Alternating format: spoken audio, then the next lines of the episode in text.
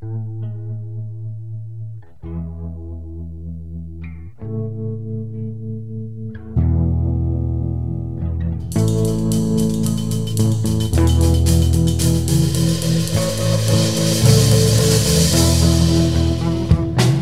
there, welcome to Motorcycles and Misfits here at the Recycle Garage in sunny Santa Cruz, California.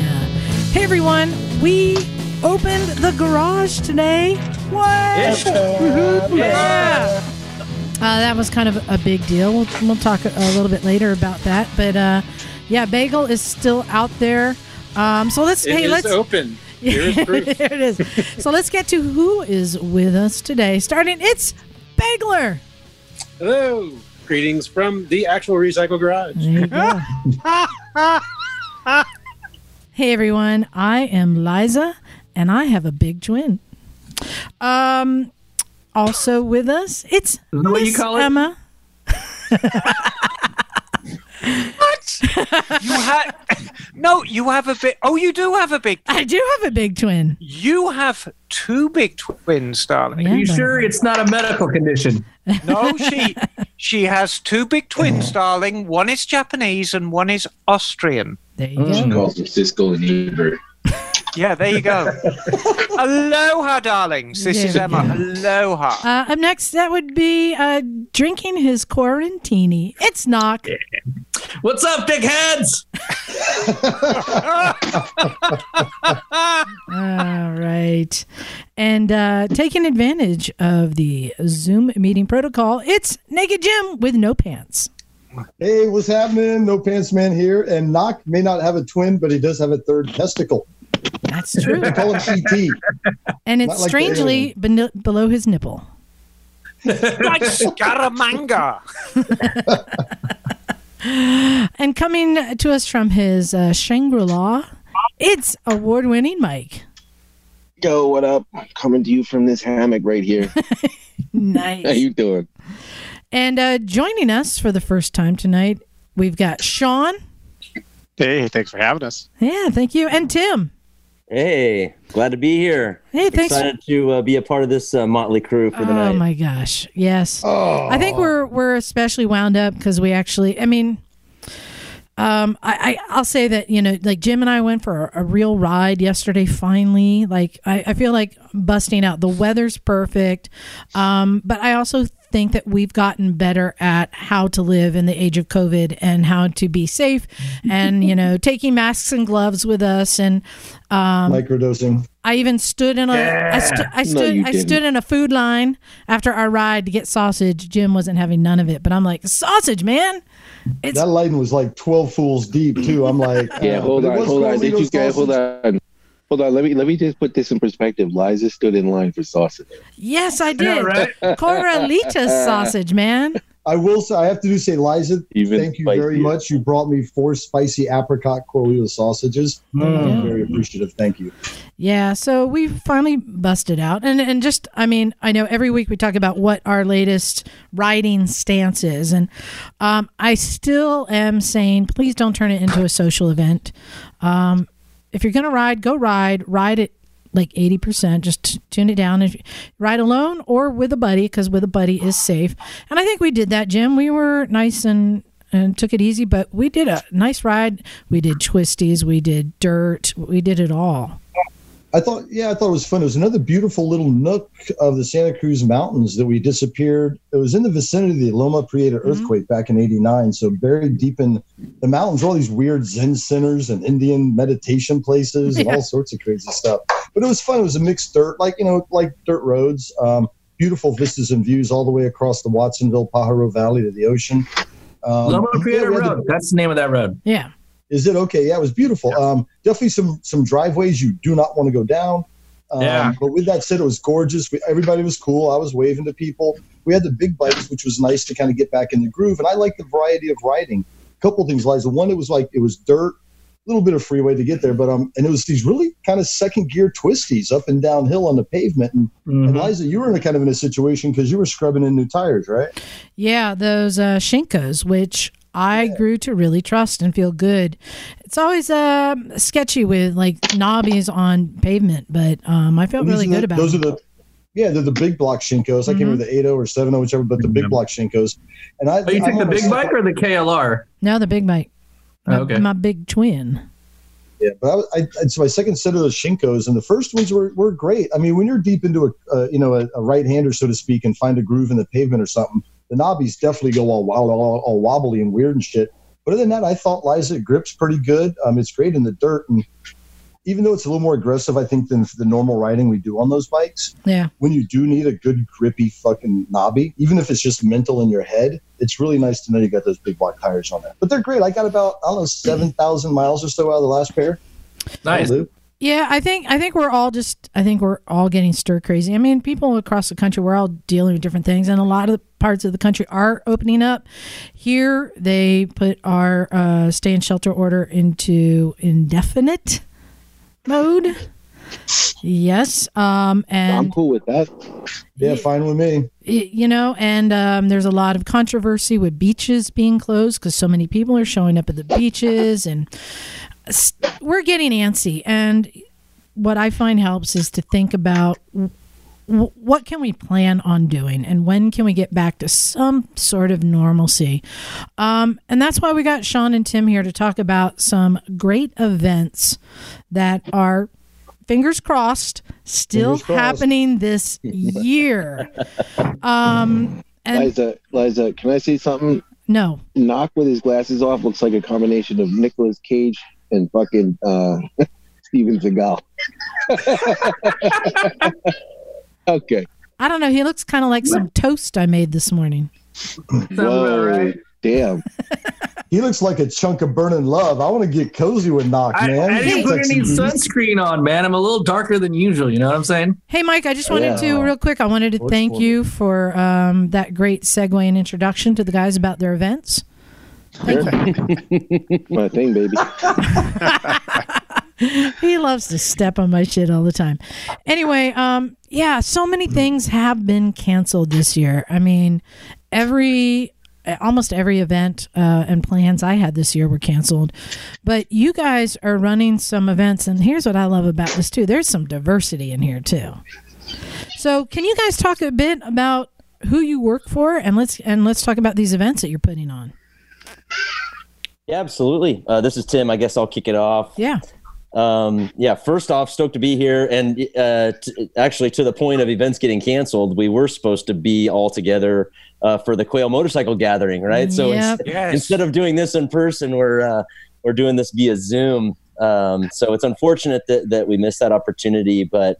Um, yeah, so I represent um, uh, Bonnier, bon- Bonnier Events. So Bonnier might be a familiar name. Uh, Bonnier Publishing, uh, Bonnier Media, Bonnier Motorcycle Group, which is you know Cycle World Motorcyclist, Dirt Rider, you know handful of, of motorcycle publications. The events division is actually uh, just uh, just a, a separate division from from publishing. So Bonnier Events, um, man, they do four wheel jamboree, Sand Sports Super Show, Off Road Expo, Outdoor Live Field and Stream Expo, and then over here in the corner is uh, is is our little slice of heaven, which is the motorcycle events. Yes. So uh, Bonnier Motorcycle Events is is uh, where we spend you know 100 percent of our time, and really other than other than our participation in Quail, which is kind of on behalf of Geico, one of our one of our um, sponsor partners, it's really three events. Um, it's an event called High Pipe that takes place in the summertime. It's kind of a scrambler centric event. Uh, it's an event called Built to Ride Tour, formerly Hot Bike Tour. Mhm. Um, this year, uh, like you said, fingers crossed, uh, everything will go to plan. We'll be uh, back in uh, Tennessee, actually kicking off in Birmingham, Alabama, then um, ending up in Johnson City, Tennessee. And then the third final event is Adventure Rally, uh, which is happening in November, also in Southern California. So, to your point, absolutely a diverse uh, set of, of uh, events, really something for everybody. And uh, yeah, we're really, uh, really fortunate to, to, you know, be in a situation where we can plan events and, and, you know, have get togethers on a regular basis and call it work. Um, right. So, um, you know, like you said, there's some uncertainty at the moment, uh, unfortunately, but you know, we're all kind of in the same boat. So we're approaching this like, hey, you know, we're planning on this stuff going to happen because the last thing we want to do is get caught with our pants off like Jim, um, you know, Yeah. and uh, and not have the plan in place. It gets expensive. I tell you what, son. so so yeah uh, so yeah that's we're operating you know with that mindset that uh, regardless of what the future may hold we're we're pushing forward like these events are going to happen and if they need to be you know rescheduled or postponed so be it you will we'll address it as it comes um, but otherwise yeah we're we're moving forward uh, with everything as planned So let's Right um let's talk about some of these events. So High Pipe, I've been hearing about this for a few years now. It's really been I have too. That seems up. cool. Yeah. Yeah, it's it's not that old. Was it four years? Five this years? yeah this coming july's event will be our fourth year Yeah. Okay. um, and this was an event that for the first two years was held um, up at China Peak uh, Mhm. in the Sierra Mountains, and um, just based on proximity and you know some feedback from attendees, um, we moved it last year down to Wrightwood, California, at the Mountain High Ski Resort, which is I don't know an hour ish or less drive from um, a ride from LA. So you know it's very accessible from LA, Orange County, San Bernardino. And we saw a huge spike in attendance. And um, really it's it's kind of a you know scrambler centric uh, you know ride by day camp by night. So it's um it's you know i wouldn't call it necessarily like a big festival or or e- even a rally so much as just kind of a, a large gathering you know Yeah. kind of a hang um you know the, the great thing is about this event is that it gives people an opportunity, especially in the SoCal area that have, you know, maybe a scrambler type motorcycle to actually get it off of PCH and was- get it, you I was know, gonna out say into that. the dirt Like- roads and the trails and that sort of thing. Um, It's But like it's like calling them out. Like, come on, man. This is what it's you know- made for. kind of it's kind of like calling them out but at the same time it's like hey let, we're providing an opportunity for you to kind of put your bike through its paces which Mhm. you don't get on a, on a day-to-day basis and a chance to kind of dip your toe in the water so we're not going crazy off road we're not going it, nothing is uh, about it is very extreme necessarily i mean it's ex- as extreme as you want to make it um, but it's fire roads it's lead follow rides.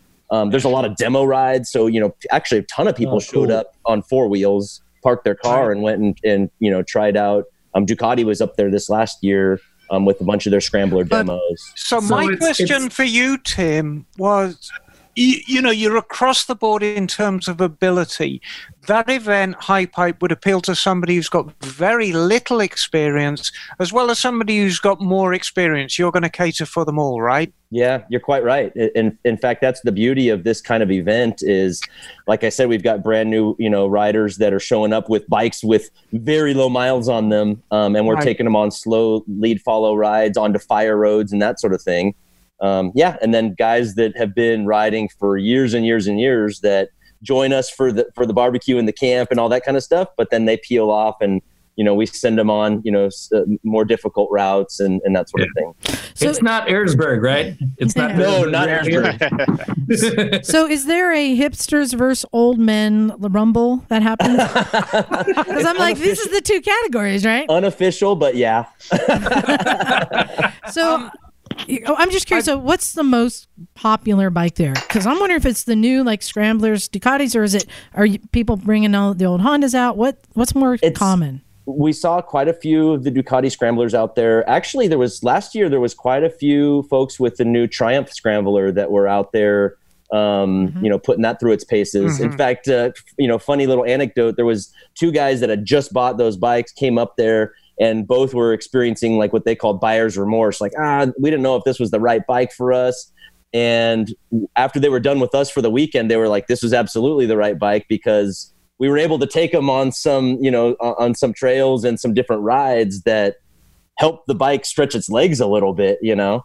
Um, Well, so we had a, a, yeah, that's And- that's cool. We had a guy that comes through the garage on that Triumph. Is it a twelve hundred scrambler? Oh, he- he was here today. One? He came by today. Oh, was he really? and we had a That's Ducati scrambler here today too. oh no and way. I was saying like, uh, dude, that bike makes me want to do bad things.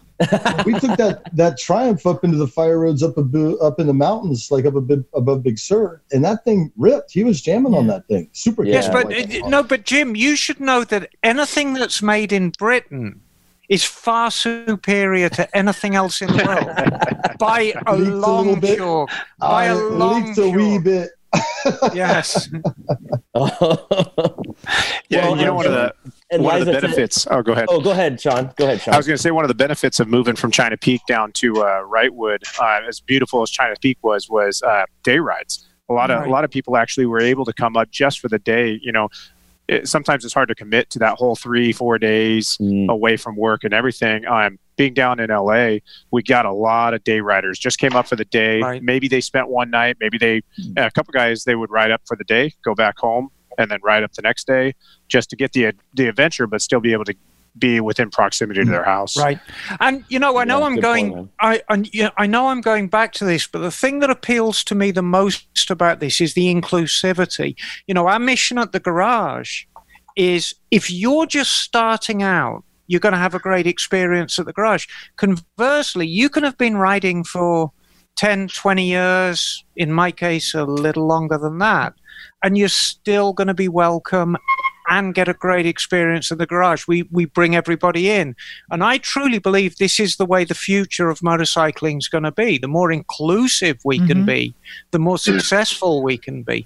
Yeah. No, you're, you're you're exactly right, and in fact, that's really been, you know, our philosophy in in the way that we've managed these events, and also within the last probably eighteen months, the way that we've evolved these events to be more inclusive, and and really to your point, and and I think you know the way that things are going is it's really about the community and the camaraderie Right. first, what you ride second, uh, you know, and, and how long you've been riding or, you know, how you ride or whatever, Right. you know, way down the line, down the list. And so for your high pipe, actually all of these events, you'll kind of see that theme woven through. Yeah. Um, it's, uh, it's very important to us, you know, that it's, that it's just get out there and ride. Doesn't matter what you're on. You know, if I go back to when I started off in the mid 70s, the, the, the biggest hurdle that a lot of us beginners had were of a, attending events back then were the people who were attending the events. and it was almost like a rite of passage that you were going to get your ass kicked. And Right. you know, you that's how things were back then. But you can't get away with that kind of nonsense now. Right. So Yeah, hey, but there was also like gangs in the 30s and Al Capone too, Emma. Yeah. You know what I mean? Oh, it, it, it was was a- after that, it was a- darling. It was a I gritty time. You know what I mean? Capone. Tommy guns and all that. that was why shit. she didn't go. No, I Um, bounced Al Capone on my knee as a toddler. Yeah. Oh my god! That's where he got the hep from. Hey, just Yes. just curious, Tim. No judgment being passed. What do you ride? Sure. Um, actually, right at the moment, I do not That's a trick question. non-dirt bike. Uh, yeah. Thanks. Thanks for asking that, Liza, so we could uh, rib him a little bit to open up Yeah, his no, no, no. It's, yeah, Okay, I- I, am judging you now. yeah, no, you, Yes, you can absolutely yes. judge. Yeah, full Welcome to the judgment zone. full, full, full transparency. Yeah, I um, I have had a fortunate opportunity to um, to work in the motorcycle industry for a lot of years Mhm. and have access to some really fantastic Mhm. motorcycles. and uh, so at the moment, uh, what's in the garage is just a handful of uh, Yamaha dirt bikes for me and the family. But uh, anything anything uh, pertaining to the street is uh, I'm just swinging legs over loners at the moment. So we talking TTRs, YZs. What do you got in there? Uh, both uh, TTRs and YZs. Okay, Oh, right on. so you got the full I, on, spectrum. I, on the other hand, pay for my. my Yep, yep, yep. Go ahead. Yep, Sean. You, Sean Sean's I really like good at Sean's busting my gotta get- balls. Okay. Busting my balls about John's it. got to get something off his chest here. I can He tell. does. He really No, does. no, So no. Let it go, I'm waiting- We're here I'm- for you, bro. I'm waiting for Liza's judgment. I actually have a, a, a Harley. So Oh, I'm- there it is. Wait, Yeah, hold on. Which Yeah. What one? the fuck? I have a 2014 uh, Ultra Limited. Oh, Uh, it's an so- old man bike.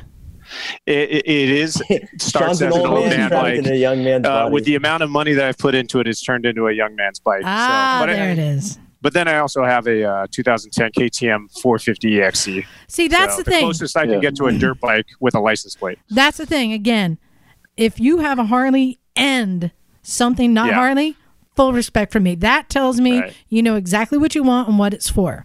Uh, that's what I love, and and the and the Harley is the tool that you want to do the job. And the Harley is what gets us comfortably up to uh, your neck of the woods Yeah. on those beautiful uh, rides up PCH. Nice. And, and Sean, I have a top tip for you about your KTM because I have one on my bench right now. Oh, Okay. you. Keep your keep well, no, keep your eye on the valves because this one, the top end of the engine just grenaded because Oh, no. of the valves. So um, if you haven't put valves in it recently, it's time. All right. I'll keep that So in mind. Yeah, I, lo- I love that bike. You know, it's funny. It's uh, it's it's still carbureted. You know, the carbureted oh, yeah. 2010, and and guys, you know, that that are getting the new EFIs, and they're like, you know, you need to change that in. I I, I think that's going to be a lifetime bike. I love that bike. You know, You know, it's it's funny. A very very dear friend of mine, Brian, has um, a CRF 450, the old one from 2001, carbureted, right? and he just bought one of the brand new ones. Nice. oh, I neglected to say I do have a, a 05 CRF 250. Oh, there you Same go. as my friend's 2001. He actually thinks that the 2001 makes a great deal more power than the newer one. It's a very different. It's a different way of producing the power. It's a lot more raw and visceral. Right. Um, but they're, gr- you know, these old carbureted dirt bikes. There's, they, it's quite an experience. It's Sure. nothing like the new fuel injected stuff. Absolutely. I have a I have a question for you guys uh, as far as festivals go, because I've had a uh, an event, a motorcycle event that was already. We actually a couple of us did the Carrizo Plains ride. Yeah. So clearly, obviously, that was you know canceled, and I think we were all looking forward to that one. Quail's been canceled. Um, you know, and then moving forward, there's, I mean, especially in California, there's so much conflicting information out there with the United States, and then California in and of itself, we're kind of, uh, you know, don't really know what's going to happen next. So I mean, like, um, I've got tickets to another show in June, but they just pushed that one back to September. So like, what? I mean, because I'm, I'm assuming there's like so much to do to try to move events like a few weeks back because it's already been booked. But I think also two people will be a little bit more understanding. I think everybody is just because. But like, what? What, what are you guys doing to you know like reach out to people who are interested in the events and kind of re you know I guess coordinate with people, let them know what's happening and update. Yeah, that's a great question. So, you know, we're keeping in touch with all event um, registrants, um, current, current, currently registered, but then also event attendees from previous years that we've got in an email database. Um, just keeping in touch with them, telling them, you know, hey, you know, these are our plans, and if they should change, you'd be the first to know. And um, with the contingency plan comes a really robust refund policy. Um, you know, there's there's really um, we're trying to make we're trying to reduce barriers as much as possible um, because right now there is a lot of uncertainty and, and fear and question marks so for all of us. So on the planning side of things um, you know it's just a matter of contingency plans with the facilities with you know with the sponsors um, with every, with all parties involved and then on the attendee side of things it's you know having some just one-off conversations. I've talked to quite a few people on the phone and just kind of get a you know their gut on hey how you feeling? What are you thinking? Um, i think a case in a really good case in point and we'll get to when we talk about adventure rally is you know we've seen a huge uptick in the last probably three weeks in um, registrations you know because it's you know we say hey look it's in november. You know it's far enough away where you know we're really hopeful that that everything's going to go off no problem if it doesn't though we're going to give you your money back and if we reschedule and you want to come great if you don't don't worry about it I get it. So, what if uh, what if somebody, say for instance, like I like how would how would I fall into the information that you guys put out there? Say if like I don't, if like I'm not committed to one of your events, or say I'm not on an old email list from, from Sure, doing sure. stuff. Like where would I run into say some postings and, and stuff like that? And also, how do people find out more information about like you know what's going on? Because I, I don't follow everything, but I'll see on Instagram somebody will repost about uh, a, a, a show that I didn't commit to, but now it's got me thinking. So like Mhm. how how does that happen for you guys where you can connect with people? yeah we've got um, you know our, our websites and our social media channels that you know And we keep updated and, This is and how things you like do it. this. Exactly. This Here we go. this is This huge is it. yeah this is everything. This is Yeah. yeah, this is this There's is about yeah, there's about 17 people in North America. Six of them Yeah, are that- here. that was one of the great things when I uh, when we were able to reach out to Liza was was to be able to try and get this word out because you know everybody's at home right now, so Mhm. uh, you know you- going to your local dealership and seeing a flyer that's that's probably not going to happen right now you know um, so getting on with you guys one way uh, our social media obviously is a big push we try and try and get out there to as many groups that are related to you know adventure rally being adventure bikes and things like that to to get that word out um, you know to get people interested. And and our hope like tim said is that we are further down in the year and there's so uncer- so much uncertainty but our hope is that things are going to open up and these will be the events that should be should be at that time. Hmm You know, I'm curious because uh, I'm going to forget the question, and, and I want to definitely talk about the Adventure Rally. But before we do, um, the event that you have with builders, I'm super curious about that, and Emma and Mike might be curious as well because Mhm. The you know, Tennessee we- thing. we-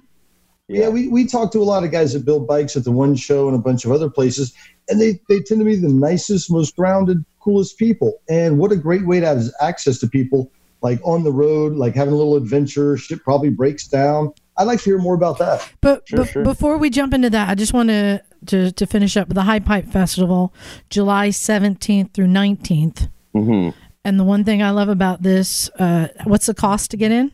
It's 25 bucks for the weekend. 25 bucks for the weekend. But Yeah. here's the other thing, too, what I like about these festivals. I think Daytona Bike Week was a bad idea. I still think Sturgis Bike Week, uh, they're going forward with it. I still think it's a bad idea to have that many people. They're, they were expecting almost a million people at Oh, wow. Sturgis. You guys have manageable numbers at the High Pipe Festival. What's your your prediction? How many did you have last year? Yeah, we're. Um, I think last year was. I, I want to say it was 350 or Yeah. something like that. Um, and there, you know, there's there's a mix of you know folks that we got about 300 motorcycles, and then there's a mix of people that were actually there in cars, you know, to either just check it out or you know test motorcycles. But And that's something else I like about this. These are smaller rallies that you're better able to contain and make Yeah, it a safer event.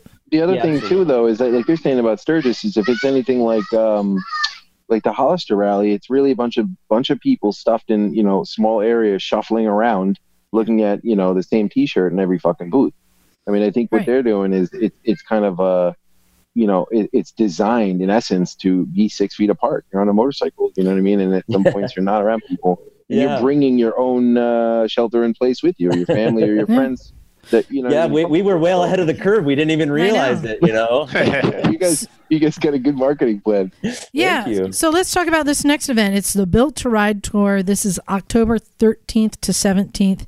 Uh, this goes from Birmingham, Alabama to Johnson City, Tennessee. Yes, uh, we're really excited about um, the Built to Ride tour and just a bit of history. The Built to Ride tour is is not that new; it's just new in name. So it actually was born out of what was the Hot Bike Tour, and actually at its first inception was the Hot Bike Power Tour. Um, so you've you've heard of the tour. Um, you, you know it's it's it's taken on many forms over the years, but um, last year as a lead up to the event. Um, and you know, as unfortunately the way things go in the publishing world, Hot Bike Magazine ceased publication. So with Hot Bike Magazine ceasing publication, which was you know one of the brands within the Bonnier kind of realm, um, it really left us at a crossroads. So we had to make a determination on whether or not to move forward with the name Hot Bike Tour, um, or you know maybe pivot a little bit. So nothing wrong with keeping the name Hot Bike Tour, uh, with the ex- really with the exception of the builders and and uh, Jim, to your point about builders, the builders were really excited about an opportunity to be featured in Hot Bike. So it was kind of misleading, you know, to continue to call it Hot Bike Tour. Um, and at the same time, um, and kind of, I think we were talking about this earlier. We really have seen this pivot to inclusivity, and you know, there's no doubt that that Hot Bike was very specific in in the audience that it catered to and the built to ride tour the vision and really what came to fruition last year is that anybody's welcome anybody's Where- where- welcome Where we see that a lot is at the one show. I mean, me, Emma, Right. Mike, uh, you know, we, a bunch of us went up there. We've been up there for like four or five years now, and it gets more inclusive every year. And you want to talk about, about engaging young people? That, that's one of the biggest, the first things I say is look at all these young people, but it's a, a great variety of people that go to that. And and I like the trend. It's really it's really awesome. Jim, Yeah. in comparison to me, everyone is a young person. I mean, you know, Sean looks about 12. And he- I He's wish. almost 13. I really and- wish. and- Tim probably 13 or 14. Oh, I'm older than John. Okay. Hey, That's good Emma, job, Emma, Emma. Like that. regardless, Emma, you swept me off my feet from the very moment I saw your painted toes and pearls. So oh, God almighty. marvelous. So, so yeah, go back with Built to. Ride, like Emma Yeah. was talking about earlier. You know, um, it, it, you know, in the past, you might have felt a little uncomfortable at certain rallies. Right. The whole thing about Built to Ride Tour is if you have two wheels on the ground, you're welcome. Mm. And you know, there's some of the most amazing riding in the United States out where that is. You know, through Tennessee, through all those the, the mountain areas and all that stuff. But if you're on two wheels, you're there. And so it's it's a it's a much more open environment for all What riders great- to be involved Right. in. And, what a great way to talk to people, like ask questions like, hey, how did you do that? Or how would you do this? And or maybe even make repairs on the fly. You know, you're heading down the road and something falls off and you got these cool creative people that can help you do that kind of stuff. I think I enjoy spending my time around people that can help you learn to be a better mechanic and a better builder and like hands-on wise. Well, the thing I like about this too is so many people. Uh, there was a certain trend of building custom bikes that were just art. They weren't as much about function. This you gotta you gotta ride your thing. Like you, You, gotta, you, gotta ride your thing. you gotta ride your thing. It's not just about look. Oh, look at all the you know cool things I, I put on here. Um, Right. You know, it, yeah. So Yeah, I, I like that. It's a rolling part of the motorcycle show. Yeah, it's a rolling motorcycle show, and and, and it always has been, and we wanted to stay true to those roots, but at the same time, increasing that inclusivity and really getting people excited about it. Also, from the perspective, as you were kind of talking about too, Jim, with kids, is we want people to be able to see the rally or participate in our stops in the evenings, you know, at each different city. Even if they're not riding, we want the community to come together and see all these bikes and have young people say, "That's awesome! I want to do that." and and you know see that there's a, a wide range of ages see that there's a wide range of motorcycles and then also now see from a bike builder standpoint like you're seeing at the one show or you're seeing you know with revival cycles um, show in austin like that you're seeing a complete wide mix of, of motorcycles it doesn't have to be one specific you know when you thought of customs even just Right. a few years ago it was very different than what it is now so yeah, and like you know, last year we had a DR650, we had an R9T tracker. We, I mean, it was a very wide spectrum of, of motorcycles that the builders brought in. Tim, um, give me the dates for this show, please. So this show is October 13th through the 17th. And last year um, we kicked off in Nashville, Tennessee, ended up in Johnson City um, with a stop in Birmingham at Barber Motorsports Park.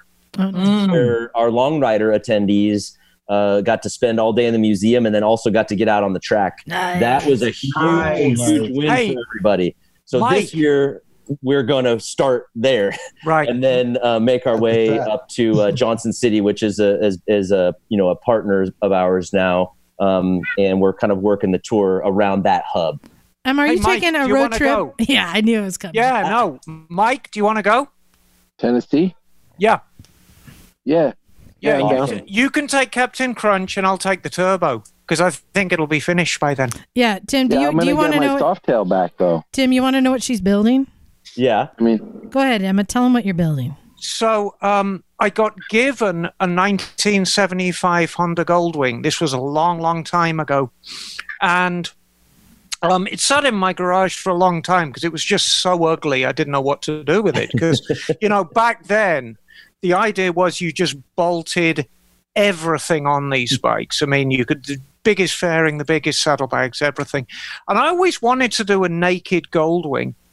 And the project kind of took its its its own direction. Um, about uh, six, no, about eighteen months after I got the bike, and I'd just been sitting looking at it in my garage. A very dear friend of mine rolled his Subaru Impreza, and the car was completely totaled. But he pulled the turbo off and gave it to me as a memento of his car. And I thought, I see where this is going. Yeah. I Yeah. thought, you know, if if I put that turbo on the Goldwing, it'll look really cool. So I started with that, and then I very I realized very very quickly that the suspension wouldn't be up to it, the wheels wouldn't be up to it, and so on and so forth. So I built this thing, but I've I've built it in the f- flavor of a 1975 bike. So it's got big fat radials on it, it's got big disc brakes, it's got everything that you would expect a bike with 200 horsepower to have. It's a big pink turbo cafe racer. But it looks like, it, you know, sled. it, You it can looks like a front fender on this thing. 1970s bike. Oh man, it sounds awesome. Yeah. And it's pink. Yeah. Very, very pink. Actually, And that's what you're and that's what you're bringing to the built to ride tour. that's I'd like to. I mean, I've got a cust- I've got a custom Moto Guzzi as well. That's kind of my default. they won't bike. know what it is. They'll s- think your motor's sideways. But Oh. um, Yeah. um, Mike, um, Mike has got the most beautiful custom Harley Davidson called Captain Crunch, which is an absolutely gorgeous thing as well. So oh, Yeah, Um, she's pretty. Yeah, she's a pretty, pretty bike. So you know, we're out of the misfits. We're kind of the builders, me and Mike. Just Okay. just Um, checking if I put some Kuryakyn grips on my Africa Twin, can I come? There you go. Absolutely. you can yeah, you can bring the built to ride tour is so inclusive that you can bring the Africa There Twin you without your Kuryakyn grips. I know, but I want to fit in, you know. Floorboards. Everybody some fits in. for that Everybody fits in. All right, and Yeah. And so this event is it's fifty five bucks. Like, do you guys? So let me explain. So it's Yeah. fifty five dollars. Um, here's the th- here's the thing. I'll say across the board for our events. Mm-hmm. Our, my my objective, our objective, is to not put so much of the expense onto the attendee, but Mm-hmm. really take care of of costs with sponsorship dollars. There you go. Right. um, it's a it's it's a very hard line to walk, and um, obviously you see the size of our events are fairly small in in numbers, but what the sponsors have begun to realize is that the attendees are the core enthusiasts Mhm. that are also the ones that are ambassadors for their products and their programs. right. So they see value in it. And as long as they continue to see value in it and sponsor, then we can keep the cost of entry for attendees fairly low. For Right. Built to And and how's that going to manifest itself? So, so let's say me and Mike go to the event. Sure. As a prerequisite of going to the event and paying a fifty-five bucks, Mhm. do we have to sit through an hour's presentation of Duff beer or something? I don't know. Uh, it's not a timeshare, is it? It's not no, it's not not this one. Not this one. No. I'm, I'm if if you if if the, the the brunt of the cost is being met by the sponsors, Correct. that's a that's a give and take. So there's going to be pushback from the sponsors, like we will meet that cost, but this is what you give us. Well, so the that's great- my question. Right, sure. Well, the great thing is because we're in the driver's seat. Um, granted, you know, we we we, Right. we need uh, you know we need sponsorship dollars to you know to make things work. Um, but at the same time, our partners understand how we build value in the events and how we keep the attendees coming back year over year. Mhm. And that's not making them sit through a presentation, you know, about you know part numbers and you know and you know timeshare esque kind of thing. So um, what's interesting about the Built to Ride tour is that fifty-five dollars is actually the fee for what we call our long riders, and it's if you want to participate in the duration of the event from start to finish and be involved in kind of some of the exclusive, like you know, the VIP kickoff with the builders, um, you know, the kind of the get together each evening that we have in each city. Um, you would get all your maps, you know, your T-shirt, all of that kind of stuff if you don't want to pay that $55 and you still want to kind of ride with us from point to point and kind of make your own plan, anyone's welcome. Wow. And in Johnson City at the end is an open street, you know, we're downtown. It's it's an open street party for whoever wants to attend with no cost involved either.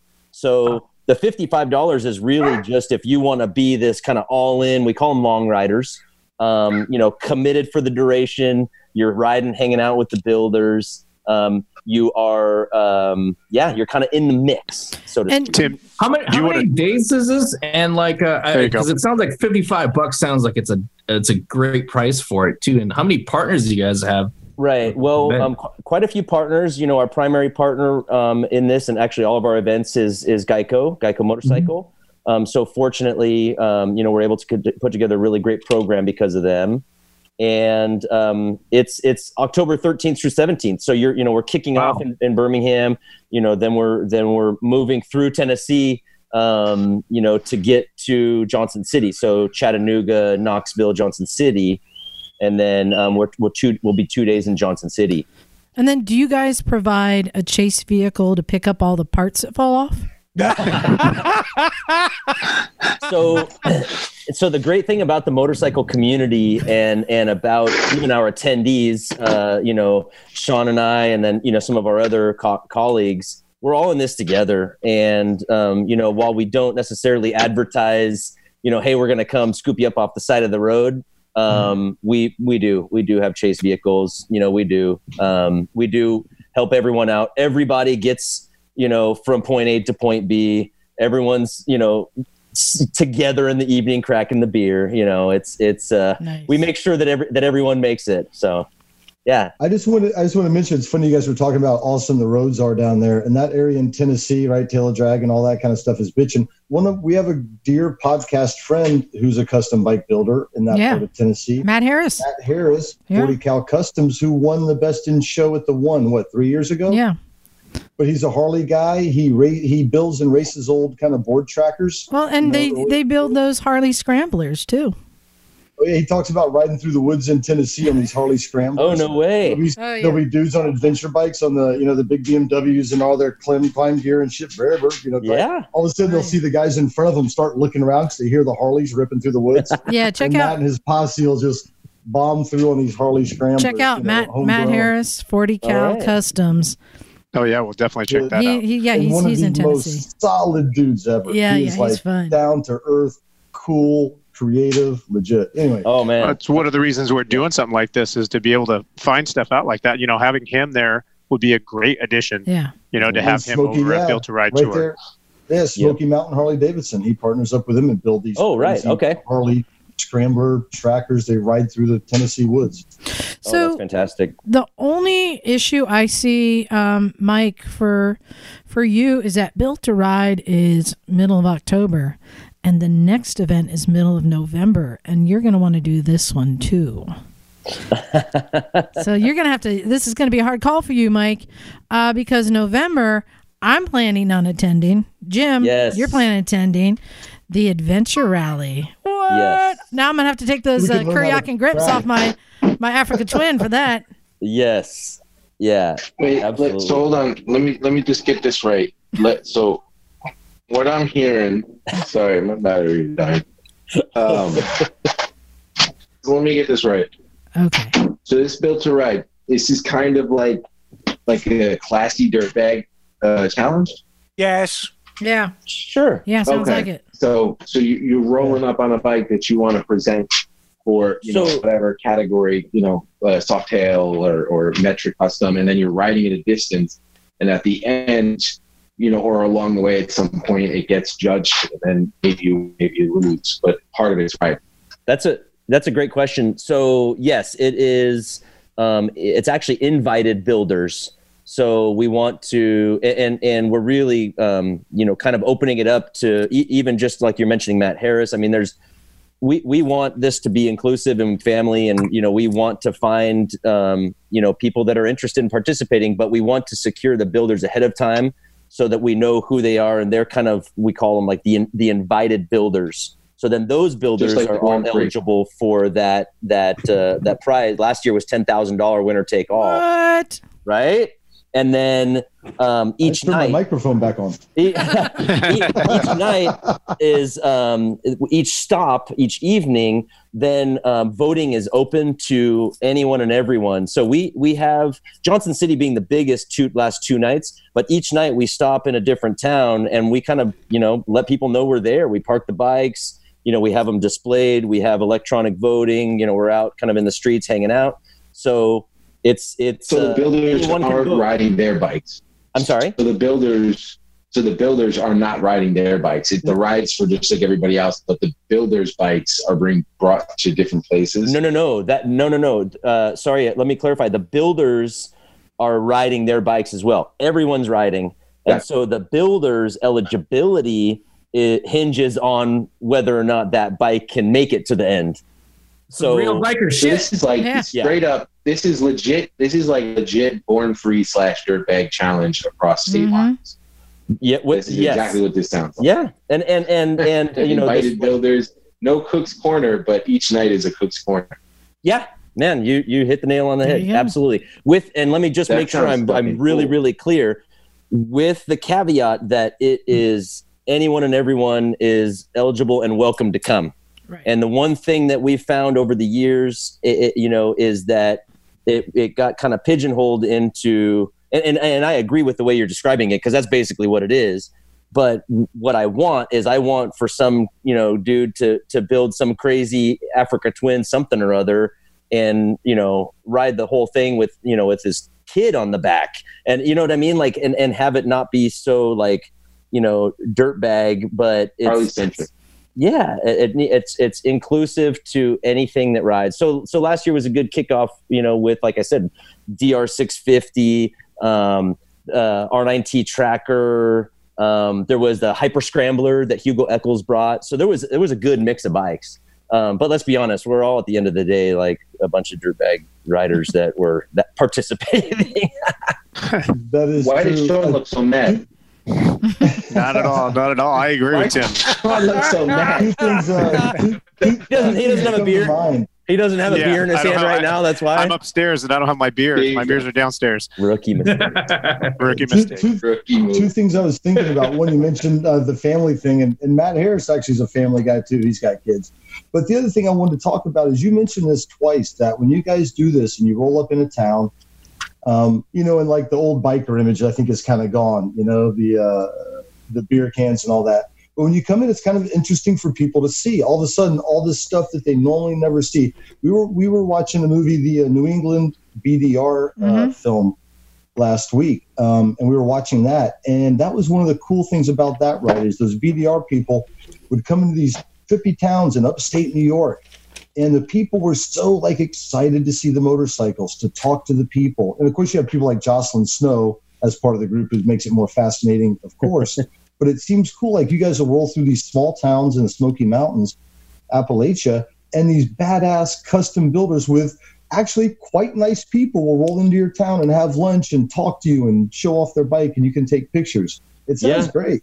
Yeah, absolutely. Well, thank you for hitting on that because it's true. It's, um, it, you know, we're kind of it's a disarming group. It really is. You know, because people can walk up to them and you know strike up conversation, ask about the bike, take pictures, that sort of thing. And the builders are there like each night. Where they're they're hanging out, you know, next to their bikes, answering questions and encouraging people to vote for them. And you know, it's um, it's introducing a new segment or a kind of a different part of you know motorcycle community to non-riders. There you go. Yeah. So Dude, you know what that reminds me of? It's one of my favorite things is when you're riding around and uh, random people come up jiggle. and tell you, well, yeah, or they'll just be like, you just come up to you and start talking to you about this bike they had 20 years ago, or you know, and they do a this uh, creative people that you know put things back together with very limited parts and you know just the way that they live up in the mountains there that they would come out and really appreciate you know handwork and, and detail stuff like that Yeah, I want to talk about the adventure rally though, because this is the one I am holding on for hope that this still happens. November 12th through 15th in Julian, California. I assume that's down in Southern California. Yes. Correct. Yep. Uh, tell us about the adventure rally. Sean, I think you should uh, kick kick this one off. Yeah, Adventure Rally. That you know, Adventure Rally is a great event. Um, a lot of people have been to several different types of these motorcycle events, and and I think Adventure Rally has kind of taken a turn to, to become its own style of event. We talked about scavenger hunt uh, earlier, and uh, that's essentially what this is. So Adventure Rally is open to to anybody and everybody that uh, you, no matter your skill level. Uh, and basically, the the prere- prerequisite is that you have a license plate on your dirt bike. So we have big bikes there, you know, like Liza, you, you ride the Africa Twin, Mhm. the BMW GSs, you know, all, all, and uh, all the way down to like like I ride the 450 uh, KTM, which is essentially a dirt bike. So we have the small bikes, the big bikes, and uh, it's three days of riding, and we give you a map, and we give you a book, and uh, there's over 100 waypoints, and there are points of interest, and your job is to basically map it out, go find it. We don't give you GPS coordinates. Uh, the, the the the areas uh, inside this map are all the way south of the Mexican border, uh, Tecate border area, all the way north to uh, Palomar Mountain. uh, and then east of the Salton Sea, and everywhere in between. So That is awesome. yeah, it's really cool to see uh, to see every night how the the teams and the teams are two or more, and like I said, skill levels are anywhere across the board. You could ride all asphalt the whole three days if you wanted to, uh, but there there is some very challenging dirt, sand. Uh, you go up in the mountains. Uh, you're out in the you know the sandy washes. So uh, and and then there's levels, uh, beginner through advanced. Jim, you you had a question? Yeah, I'm curious. Well, now I have a couple of. Is one is the I'm sure the writing is beginning, intermediate, advanced. How about the scavenger hunt? Do you have different levels for that? Just kind of kidding, but but when in reality, if you're coming with like say me and Liza come down as a team, Yeah. I can tell Liza has the scavenger hunt gene in her. She is going to come to. Do you kind of have to have a little bit of local knowledge of as far as terrain and going off road, or can we come from out of town? And I'm sure we'll have a great time. But what would that be like? I, I'm sure uh, local knowledge is always might give you a slight advantage in, in some of this, but you know, because if maybe if you've ridden those areas, Ocotillo Wells, um, up in the hills of Julian and stuff, you know, if you've ridden those areas, maybe you know a little bit about it, but the points of interest are going to be something that you're going to have to go find. Uh, some of them may be, you know, known to most people. Other ones may be not known at all. It might just be a sign on the side of a trail that you're going to need to you're, you're going to need to locate. Uh, but what's cool about it is, you know, we give you this big, uh, indestructible map that we got last year. Uh, um, so uh, you lay it out. Everybody's having beers the night before, and you just kind of pick a region and say, hey, you know what? Tomorrow, let's concentrate on this region. And what happens is 8 a.m. Uh, one of your team members comes in and you clock out. We have an actual clock out machine, and then uh, you go to ride, and you got to be checked back in by 5 p.m. So if you check out after 5 p.m., you're going to lose some points. So it makes everything fair and even. So everybody's got the exact same amount of time to ride. And, and yeah, everybody's yeah, everybody's hanging out around the campfire and and uh, kind of putting their strategy together as to where they're going to go. Well, there's another thing that is going on at this event that I'm looking forward to, and I believe that has to do with Lance Thomas. Is this still happening? Adventure Brothers and some uh, training. Yes, yes, absolutely. Yep, Lance Thomas is out there. Um, he's been with us for the last couple of years, actually, and um, last year was probably by far um, the most successful, and I think it was just based on um, you know word of mouth and the popularity of of you know people realizing again Mhm. with that inclusivity that they didn't need to be expert adventure riders to attend. Um, Right. In fact, they could come and take training on the spot. Yeah, and so for our listeners out there, you may remember a friend of the show, Sean Thomas from uh, BMW, who's uh, into adventure riding and is always there at the BMW, uh, the GS Trophy, stuff like that. Well, Lance is his brother, and the two of them uh, do training. So, um, very knowledgeable in in training, and I'm looking forward to that. So, looks like you can sign up for that, pay a little bit extra, and get some some uh, training, small group training, I assume, with Lance. Correct. Yep. Correct. In Yeah. fact, um, we had quite a few people take advantage of that. And then what was interesting is a few people that hadn't originally signed up for that training found out about it the first night, you know, kind of after everyone was done riding and then just went ahead and signed up because, you know, it's, it, it was just, it's just the idea of, you know, continual uh, improvement and, uh, you know, development, personal development when it comes to riding skills. And everybody regardless of skill level that joined his his class walked away with with something. Um, and yeah everyone was super stoked on it. And and most everyone took what he taught and used it out in the field for the scavenger hunt that same day or the next day and That's super uh, cool. What had a great idea. time with that That yeah had a really it? great time with that Yeah. th- those guys are silly. The Thomas brothers are a silly couple of fellas, boy. The videos they make. Go knock. Yeah, I've always found out like these kinds of uh, rides and rallies or whatever super supportive, and so I think it's definitely worth people's while. You know. Yeah, last year we had a we had a great mechanic that uh, was there, and he was there to support people. You know, if if they had issues with their bikes, because our whole thing is, hey, you come down for three days, we want you to be able to ride all 3 So we had a mechanic there, and that guy was uh, amazing to help get people back on the trail. Uh, Awesome. it's been a joy to watch this thing grow to a big community area. You know, we had a now you can also purchase the food package, so uh, which was really cool cool to see last year. It seemed like most people purchased it, and which brought everybody together in the evenings. You know, after riding around the campfire.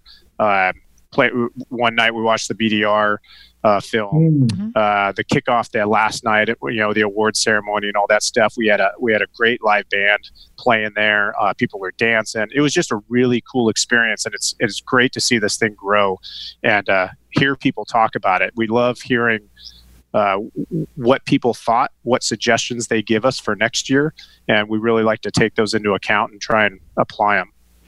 Well, and let's talk about cost again because this is so affordable. So, for the for the rally, for the adventure rally, eighty-five dollars or one hundred and seventy if you want the food package, and that's for what three days of uh, food.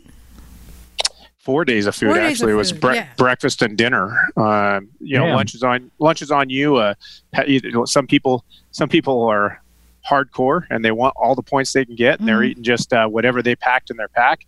And other people like Tim and I one year uh, were like, hey, we went and got a great burger and an apple pie and Julian, you know, for lunch. So it all depends on which way you want to do it. Well, and the thing I really like to, um, we talked about how affordable all these are, but we've got a special deal for our listeners too.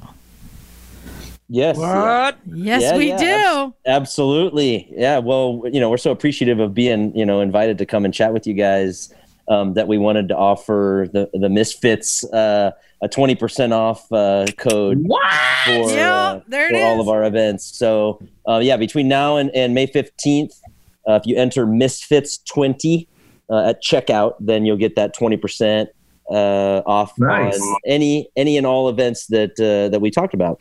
And let's just recap because uh, these are three different events highpipemoto.com, built to ride tour.com, and advrally.com. How did you get that domain, ADV Rally? Yeah. Well, in fact, uh, well, well before I was with the organization, uh, the the Adventure Rally's been around for a while, and they they snatched that up. So So, yeah, go to any of these um, and get your tickets and, ch- and ch- at checkout, type in Misfits. 20 Go- uh, code is good till May 15th.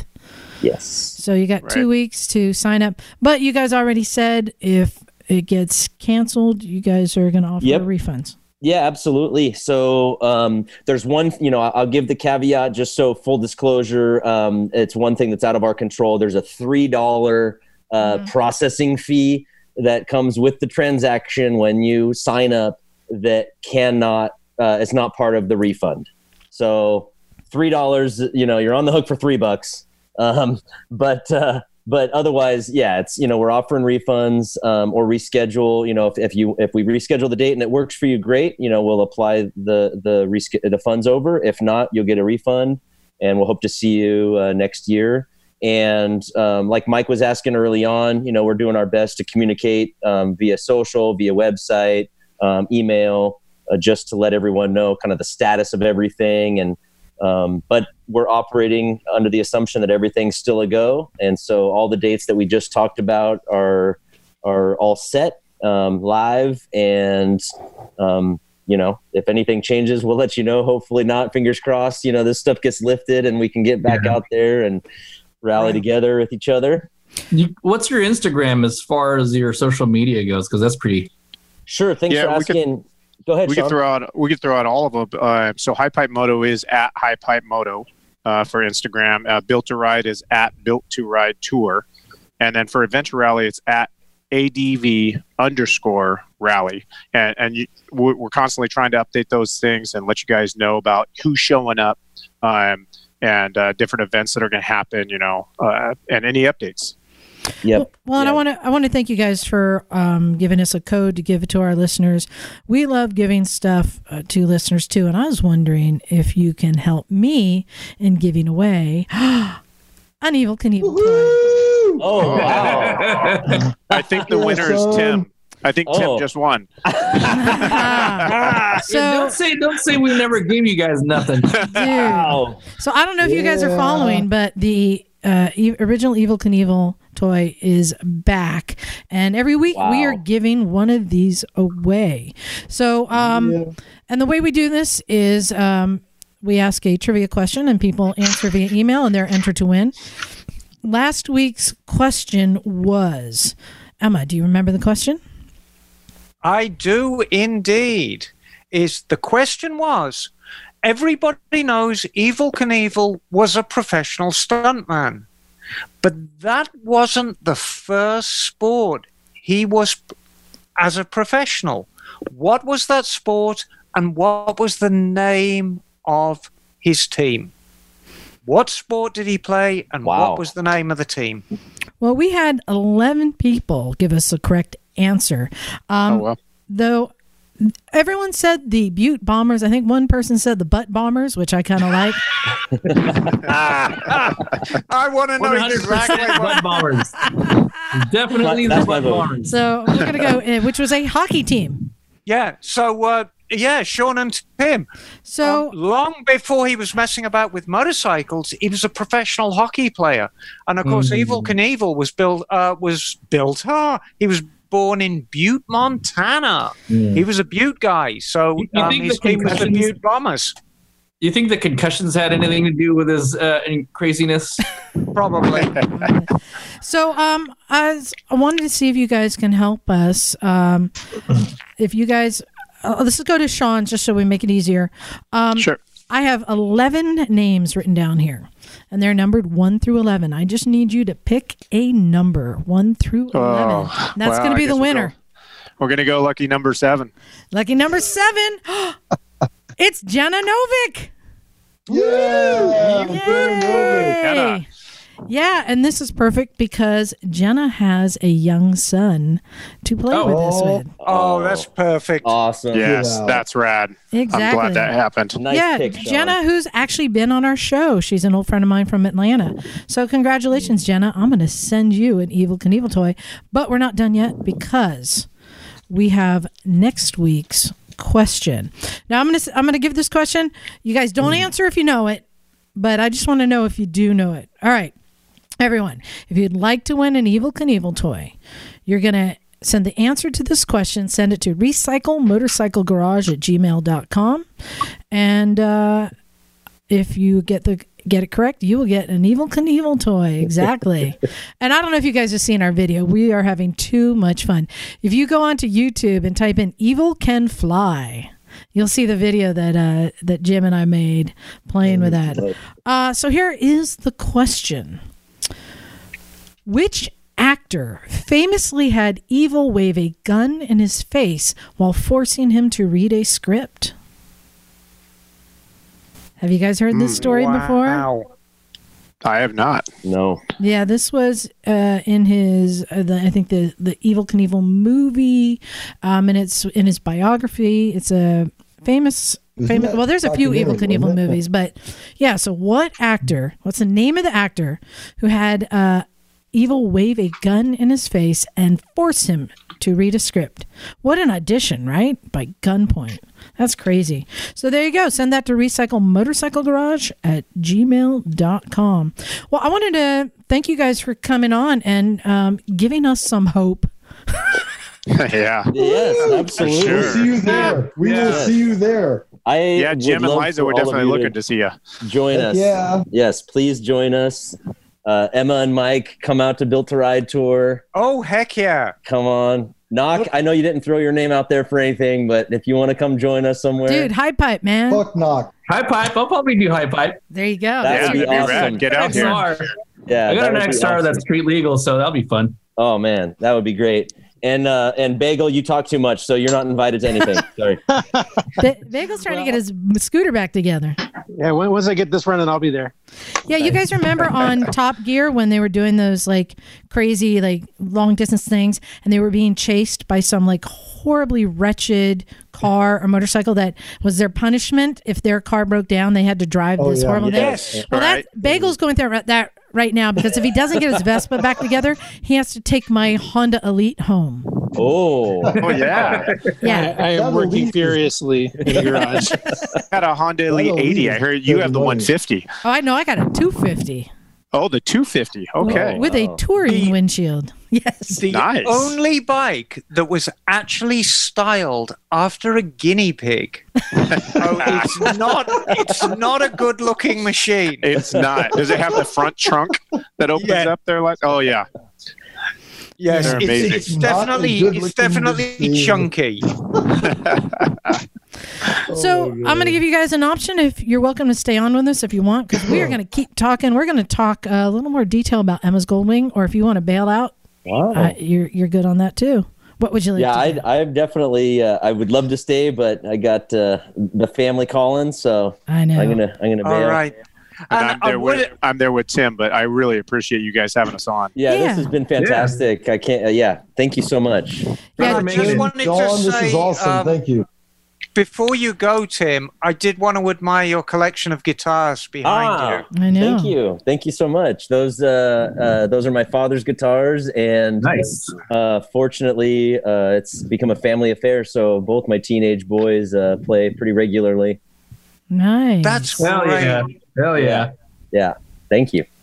well. Yeah. Thank you guys very much, and um, do stay in touch. Let us know if there are any updates Absolutely. to these events, and we will post that. And uh, I'll stay in touch about that adventure rally because I'm stoked. Yes, yes. Can't wait to see you guys there. Yeah, Awesome. absolutely. All right, take All care, right, thanks, everybody. guys. Thank All you. thanks, guys. Right. Cheers. Bye, guys. Thanks, everyone. All right. Cheers. Bye. So Emma, Hello. the Wait, Goldwing. can, can I say Yes. something really quick? What? What? Uh, uh, Like, as as a consolation prize, if you don't get an Evel Knievel uh, motorcycle stunt Yes. cycle, can can we send them like a thing of lighter fluid so you can make your own like ring of fire or something? like Evel Knievel pyro starter set, you know? Like some of the black market sparklers we were using. yeah, totally. the key, the key is the the secret oil is tiki torch oil. Oh yes. That's the key for smoke and and longevity. Yes, Yeah. exactly. Yeah, we had, we had too much fun with that. Um, so Emma, you were on Yes, the Cleveland Moto podcast, just I as was. Nak was and Bagel. Um, Yep. Jim, he, did he get you this week? I'm just curious. He's like he's Who? he, Phil. He's picking off all my misfits, Phil. man. Phil who? Who's Phil? Okay, good. We're we're safe. Um, you were talking about your Goldwing, and Yes. I, I know you love it when I impersonate you. But yeah, do um, it. we we have because it's like being. It, it- you can close your eyes, and it's so authentic. um we don't talk about it enough. But when you were talking about it, you're like, "Oh yes, darling, I took a a turbo from a Subaru and I just slapped it on. and I got a rim from a Harley, and then I got a Gixxer caliper, and I think the the Yamaha side covers, and you just kind of rattle off all the things you've thrown on Right. this bike, and I'm sitting here going, "Oh, hold on, these parts don't just fit." Well, one Which- of them no, was a goblet. Tell her about the goblet, Emma. Oh well, y- y- yeah. I mean, it has it has got a it's got a it's got a goblet on it. On the turbo. Oh, right. Yeah.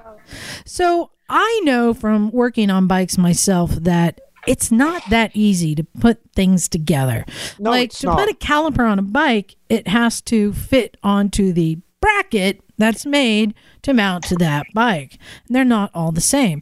And side covers, everybody knows about those damn little pointy thingies that always snap off eventually. Right. But they have to fit onto those points on the frame. Um, Yes. Or a Subaru Turbo. You don't just bolt it onto your bike magically. I wanted to learn more about your secrets. How do you put things together? Like, did you say your, the mirrors are from a Jensen Healy? Am I making that up? N- well, no, it's it's actually got um, it's got a boost gauge on it, and the Okay. boost gauge is sitting on the pedestal. Is the rear view mirror off a Jensen Healy? There it is. So so this is the segment of the podcast called Emma's Secrets. Yes. Do you want to know all my secrets? Do you? I just want to know, like, h- all right. So the is it is a Gixxer caliper, right? Um, no, actually, What is the it? calipers, Or no, the, the the discs are off a Gixxer, but a okay. very very early one, like an old slingshot. Mm. Um, and the reason I use those discs, I mean, everything I do, I try and do for a reason, is, you know, a disc is a disc, right? Well, it ain't No, because the bolt holes. the, well, there's the bolt holes, but what interested me more than anything else is I'm absolutely obsessed with slingshot calipers because Mhm. uh, slingshot discs because the carriers in the middle, you Mhm. know, the the the alloy part has got big round holes in it, and for Are they bit- vented rotors? Those those like yeah, oh yeah. okay, yeah, yeah, yeah. That those things are awesome. Uh, but they've got the, the, the center part that actually connects the wheel. You know, it's got big round holes in it. And for Mhm. a vintage bike, especially if you had wire wheels, spoke wheels, you know, these holy rotors look really, really good. So that's how I wanted to do it. So, you know, if you want to focus on the discs, um, what I had to do was I had to get um, these Gixxer discs onto a Honda hub because I was using the standard Honda hub. And the biggest issue was the Honda hub had six holes and the Gixxer discs had five. So you're like, oh, bloody hell. So the first thing you need to do is you center the disc. Mhm. And you center the disc. I made a little adapter on my lathe to center it. And then I drilled new holes in it. So now it's got 11 holes in it because it's got the original six. So it can fit. It's, a got the ori- universal mount. It'll fit anything now. but then you bolt it on, it works, but it looks like shit because it's got all these redundant holes in it. And so now, I saving. thought, well, so now what am I going to do? Is um, so I made a little stainless steel plate that fits over the redundant holes, so it all looks very congruous. And you know, it's it all distills down to the same thing. So you've got like let's use the side panel analogy. Yeah. If you've got a side panel that you want to put on a frame and it doesn't line up, you've got two choices. You change the side panel or you change the frame. And you take whichever is easier. And it, it, it might be changing the frame. Given the choice between changing a plastic side panel and changing the frame, I'll always change the frame. It's far easier because you just hack off the bracket and just tack weld it on where you need it. If you want to start pulling plastic mounts off the side panel and re-welding them back on, that gets quite tricky. So you just go for the easiest. The the biggest pride that I take in my custom bikes, and it took me a while to get a, to get there, is the ability to step back and look at them as I'm building them. And not just look at the details because I love little de- you know I love mm-hmm. little details. Big but picture look at stuff. the but look at the bigger picture. How's it sitting? Is it long enough? Is it low enough? Does it sit high in the back does it sit high in the front and actually make a pretty bike when you stand back and look at it and you know when I'd go to the custom shows in the 70s there was a lot of builders back then, and there were some really, really great builders. And there was a couple of other builders, and you'd look at the bike and you'd look at it closely, and it had beautiful components on it. Um, and they'd either be really high quality bought components or high quality made components. And you'd do a close up of the bike, and it was absolutely gorgeous. And then you'd step back and look at it and think, oh, there's something wrong about that thing. Either the rake was too high or the, you know, Nak. Yeah, you're about to say something. Yeah, I- I- relating this to cars, this is how I think. Uh, some some people look at wheels in the showroom and then they put them on their cars and they just look like dog shit because they can't see the overall picture of what wheels look like on certain kinds of cars. You know? Right, exactly. And remember, when you customize a bike or when you customize a car or when you choose what clothes you're going to wear, it's a very, very personal interpretation of your own style. Um, I painted the Goldwing the perfect color for that bike. I know Liza's scratching her head. Can you give us I'm a like- walk around? Can you give us a walk around, an exclusive walk around? No, not no, no. We're not getting into the whole project now. Just No, no, Some parts. because you know Yeah. it's it will be revealed. Mhm. It's going to be revealed at a public show. You know, I was go I was going to reveal it at the Quail, but that went the way of the Dodo. So Well, that's inappropriate. I, I got a question, Emma. Yes. Could you walk us through? I, I'm just curious. Like, it, it was so beautiful because you do have the goblet, which I was kind of laughing about as the intake onto the turbo. But talk about the placement of the turbo, actually where it sits in the bike, and what happens from the turbo to I think your custom made exhaust. It's quite fascinating what happens from when the air gets sucked in from to where the, the air gets pushed out in the sense of what you made. Yeah, well, I mean, it's all made because you know you don't um, nothing. You can't buy anything for it. So the way a turbo works is it's um, a turbine, hence turbo, and there's actually two turbines. One is driven and one drives. So the one that's driven is driven by the exhaust gas. So the first thing you need to do is you need to take your exhaust and you've got to figure out how to plumb the exhaust so it can drive the turbo. Now, in the case of my Goldwing, that's the second placement for the turbo. My original placement for the turbo was going to be underneath, right underneath the swing arm. And I was just going to f- drive the exhaust straight into it and then have the turbo um, blowing up into the engine. What stopped me there is a turbo needs an oil feed. And the trouble is, if you have a very low mounted turbo, you need a means of getting the oil back up into the engine. So I would have had to have a second oil pump just for the turbo. So I thought, oh, screw that. This is getting way too complicated. So what I did was I put the turbo, it's basically a Goldwing doesn't have a gas tank. It has what's called a shelter that looks like a tank. It's basically got an empty box. So the turbo is underneath the back of the the what looks like the gas tank. So that's where it lives. It lives high. It's right underneath the joint of the front of the seat and the back of the gas tank. So that's where the turbo lives. How far? How far is it from the exhaust? The turbo. Um,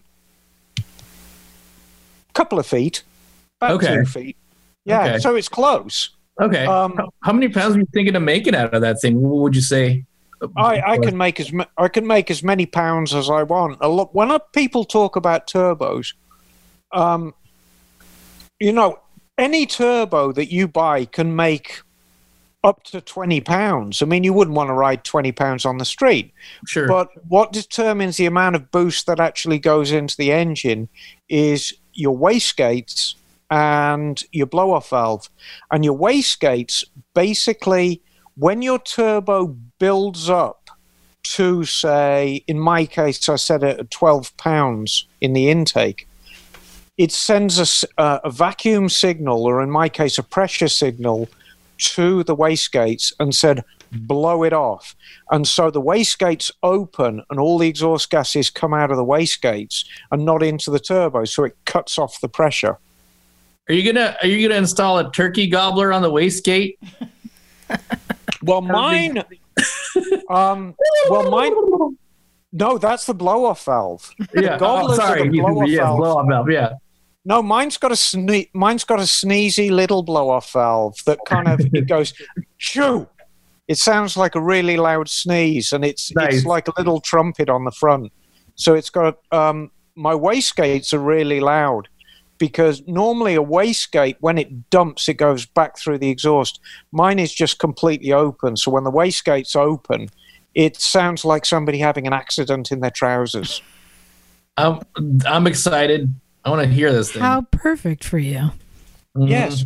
Um, But, but so you know it, that's what it distills down to i mean you you you have a choice you you have a component Mhm. and you want to put the component there and it yeah it could be a turbo it could be a fender it could be a disc doesn't matter what is your easiest route do you modify the component or do you modify the bit where it's going So I've heard you say two things that I think are part of the answer here. One of them was lathe, and the other was welder.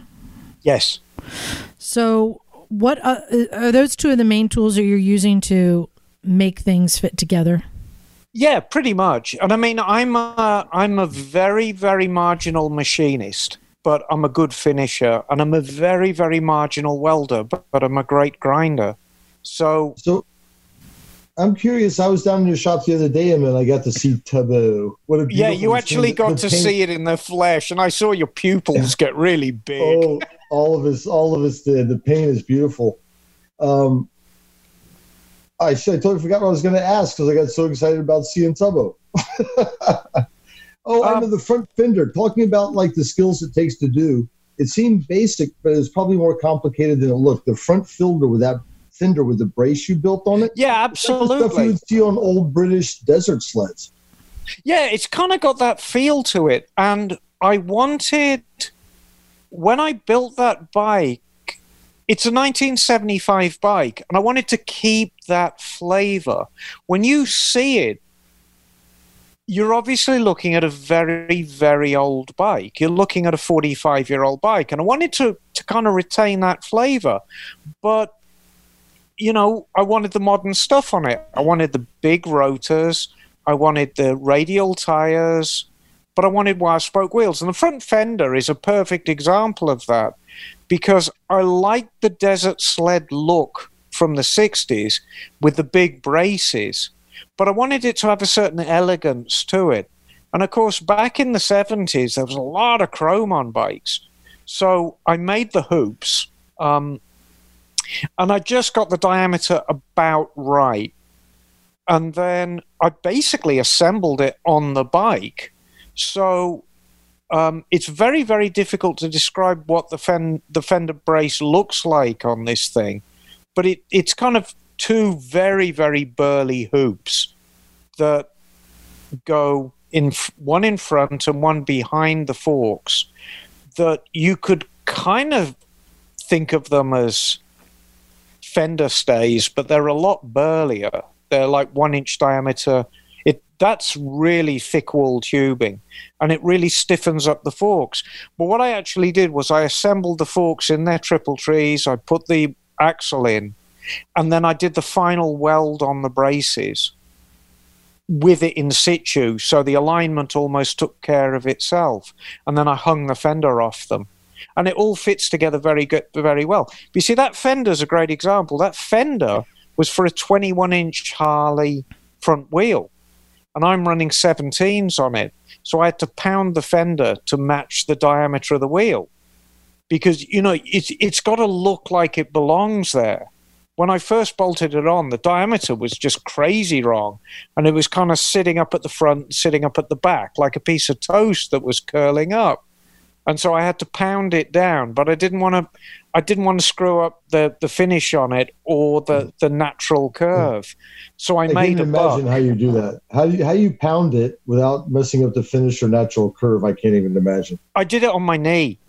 there you go. There's I actually. I actually did it on my knee, There's and I thought if I hit it too hard, it'll bloody hurt. So, um, I used um, a hide mallet, and I kind of had it on my knee, and I was drawing it round and whacking it as I went. I'm like, oh fucking hell, that hurts a lot. I'm hitting it too hard, and that's how I got it to that shape. Oh my god! But the, you It's know, but the but here's the eccentricity of my build is if you look at that bike you'll say it is a pure cafe racer and to a certain extent it is but it's got high handlebars on it and i was so determined to keep the original turn signals on it Oh my god, And they're you- huge. I'm like, I'm like, what did you get these off an RV?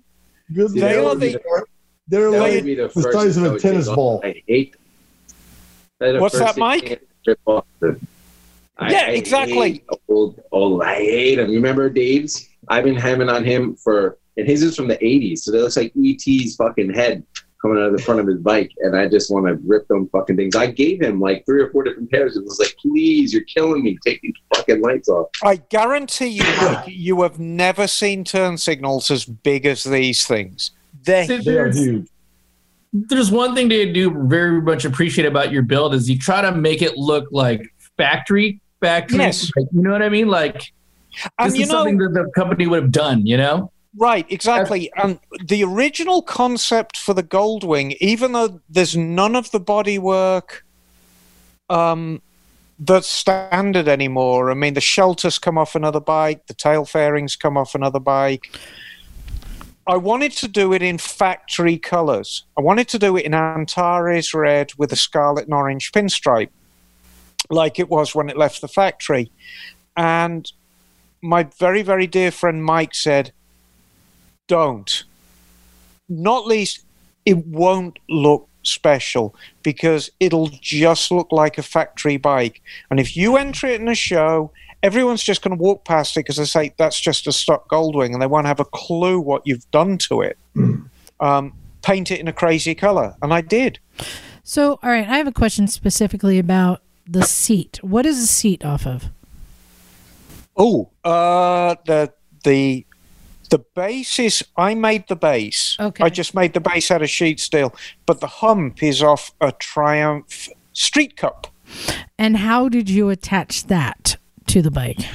So what I did, um, I made the base, and then I got the base to where I wanted it to sit correctly on the bike, Mm-hmm.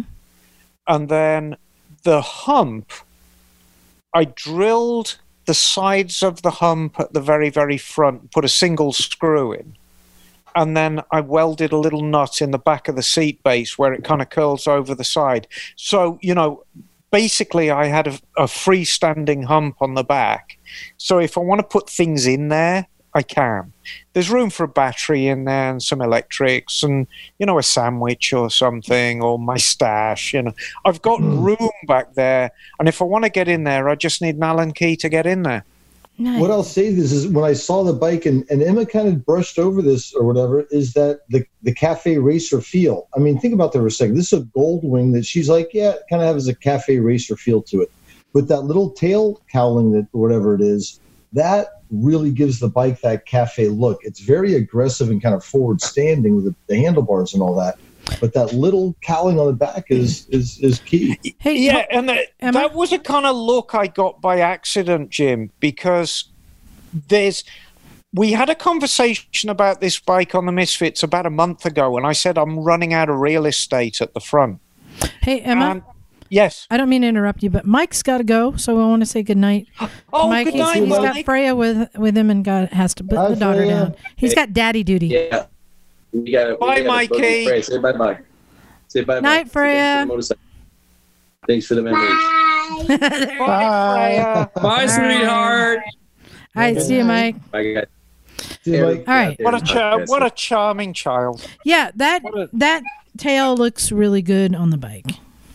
Yeah, um, and so it, you know, it's it's kind of got a cafe look, but it's not at all formulaic. It's it's a cafe build, but it's got giant friggin' turn signals. It's got high handlebars. It's it's it's its own thing.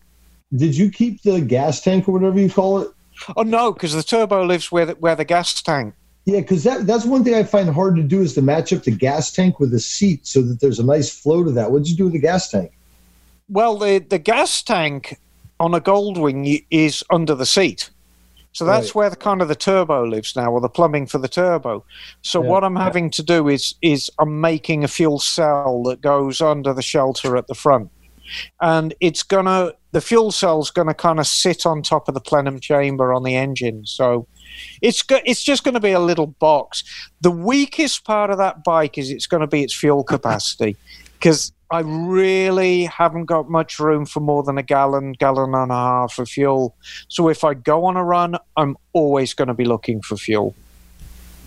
I think So I think we got to wrap up this because we're going to have continuing stories from the Goldwing.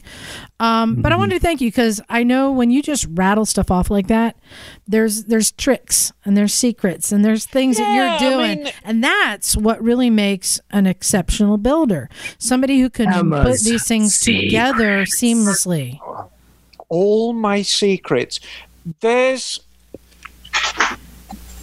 the thing I, I I'm really the proudest of of all of my bills is I try and include an elegance to them. It's it's very very important to me that you know there, there's there's a style, there's a flair, there's an elegance to the build. Um, it's it's very very important. So thank you, thank you, darling.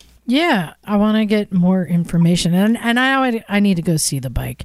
Um, hey, you guys, real quick, I wanted to make some announcements. Um, Santa Cruz Moto Film Festival, it's a thing. It, It was supposed to be yesterday. Oh yeah. It's another one of these events that got canceled, but that didn't stop us from having the judges view the films because we already had it curated. We had a lot of great films, and we've got some winners that we announced. I wanted to show You know share what? these. We're judging Oh, yeah. you right now in podcast land. We are judging you. And a big thanks to all the judges who participated and to all the filmmakers who submitted their films. There were even some great films that we c- couldn't even select to play. Um, so Can I just say it. something before you say anything else? I was one of the judges, Mm-hmm. as was Jim And Bagel. and Bagel, and the standard of every single film, it just blew me out of the water. How beautifully filmed all of these things were. Um, it was, I was absolutely blown out of the water by the submissions. I really was. It the standard was far higher than I expected. Right. So I am going to announce uh, first in the category of most inspirational.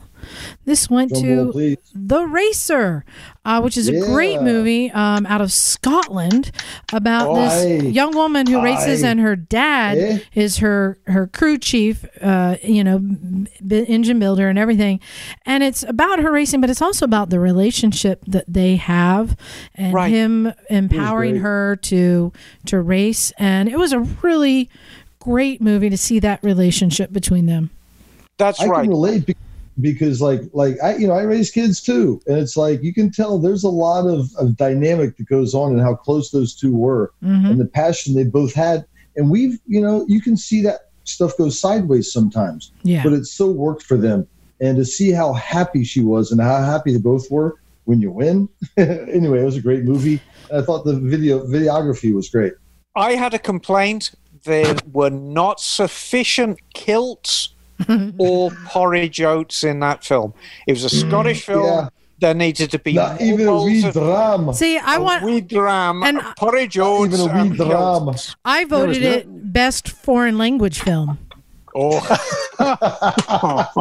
Oh, I, I, I didn't ken what you mean, last. Um, uh, next category, best short, and this was a really cool one. This one is called Broken Tooth, aka Broken oh, Tooth. yeah. That was pretty. Friggin' Uh, loony. Loony. Yeah, this one is about this guy Oliver who rides up in northern Canada, and He was wearing a kilt. He was wearing a kilt in three feet of snow. he's riding on like ice roads and stuff and doing extreme riding. Um, it's like 30 degrees below. He actually has he froze his cornea and was like blind for a while. This is extreme couldn't take riding. his helmet off for like half an hour because it was frozen. It to was his frozen to his face. I know. Um, Like, and actually, uh, we provided a link so that you can watch Broken Tooth. He he gave us a link, and we are sharing it um, on our recycle page. Oh, it looks like Nak had to go, so Yeah, Nak is out. go poop. Uh, he's got to go poop. Um, so congratulations to Oliver and Broken Tooth, and then for our our winner for the uh, feature was actually a tie between two films.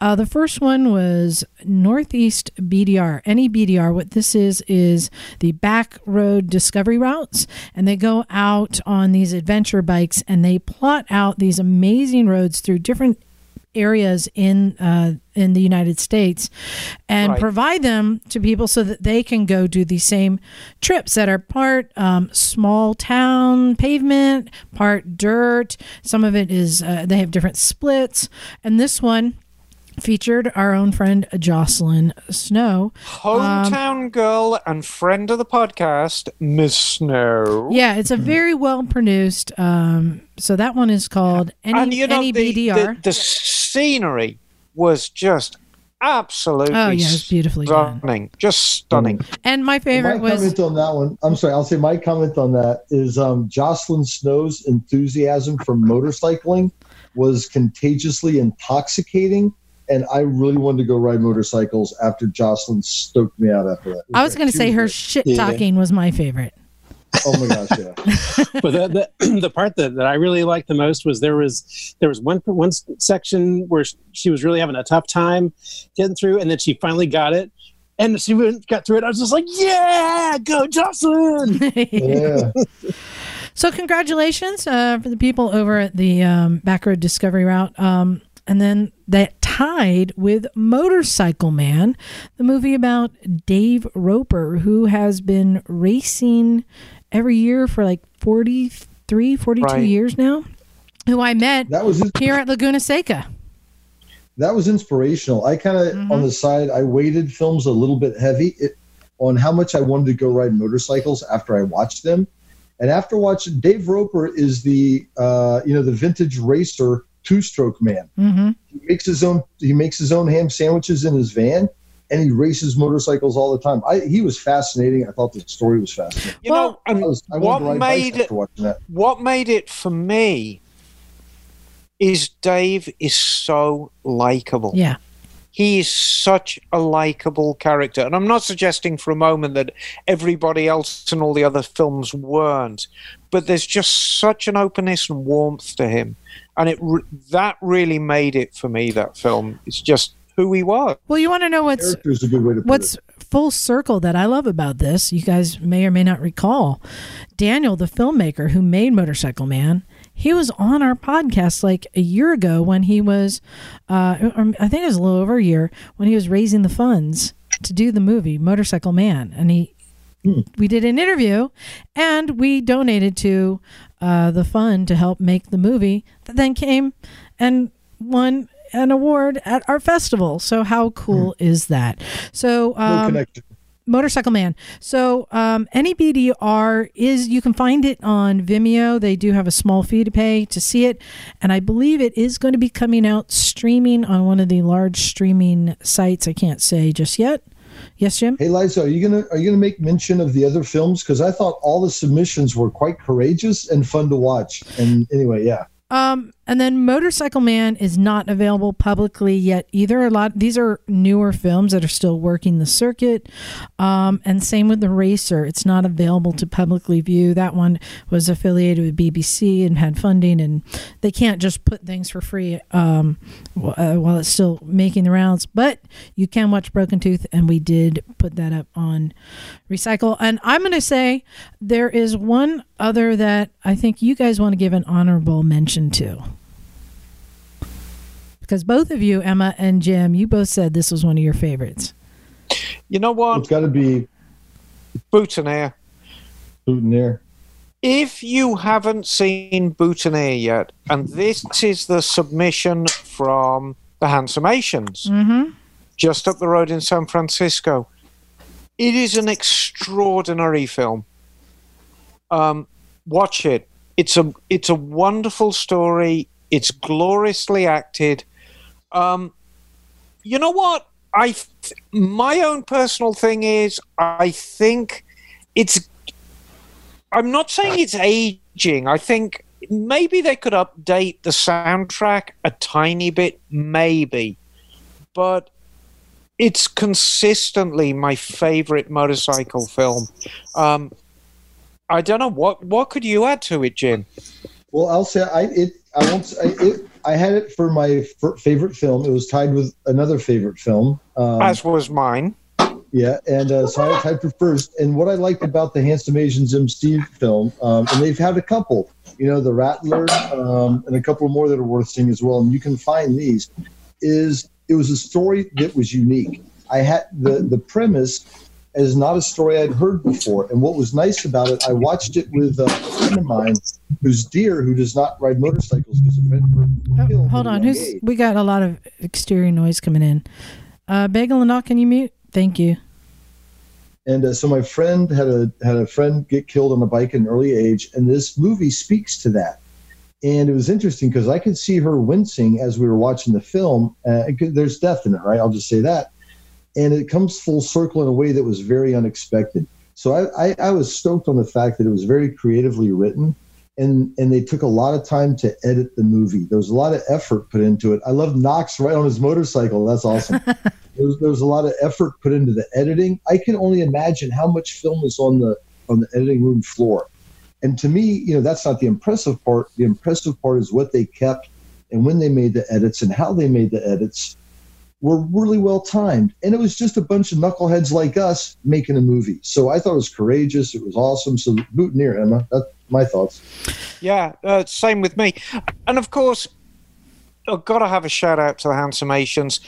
They did an extraordinary job of directing myself and Liza in short. Um, I the, remember the acting. Is, is the that a possible? That, that's possible. Direct Liza. That's a thing. I wasn't. Oh, good. no. I was not No. I think she wrote the script. No, it was wonderful. It'll bring tears to your eyes. They had Tears to your drone footage on that. Hey guys, Yes. I, I hate to wrap this up, um, but we are running short on time. So yeah, um, we posted the videos that we could share. Thank you to to the judges. Thank you to everyone submitted. Um, and we're already working on organizing our next film festival. So we'll be announcing that soon. It's going to be in August. Um, but uh, another quick announcement. So you guys know the T-shirts that have been going out to all the to the Patreon supporters. I have some Yeah. extras to sell. We're limited run, but if anyone is interested in buying one of our new T-shirts, if you go to our recycle page on Facebook, you'll see the the the uh, image that I created. I had an artist create that. It looks pretty cool. Um, I've got. Can I get a sizes- dibs on medium? you, well, yeah, you better get it fast because I don't. I only have a couple. Um, medium Shit. through three XL. I have available.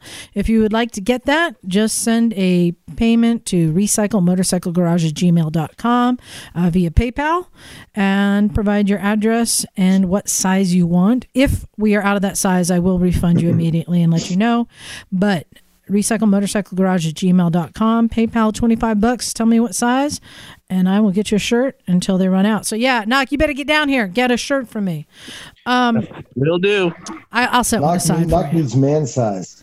um so hey we got two emails i want to read real quick okay first one you guys remember our friend daria who came and met us up in san francisco daria from Totally. tokyo Don't forget her. Heck yeah. She says, Hey there, Misfits. So, my summer plans for a West Coast moto trip were foiled by the Rona. I was hoping to get a chance to swing by the garage and say hello, but alas, such is life.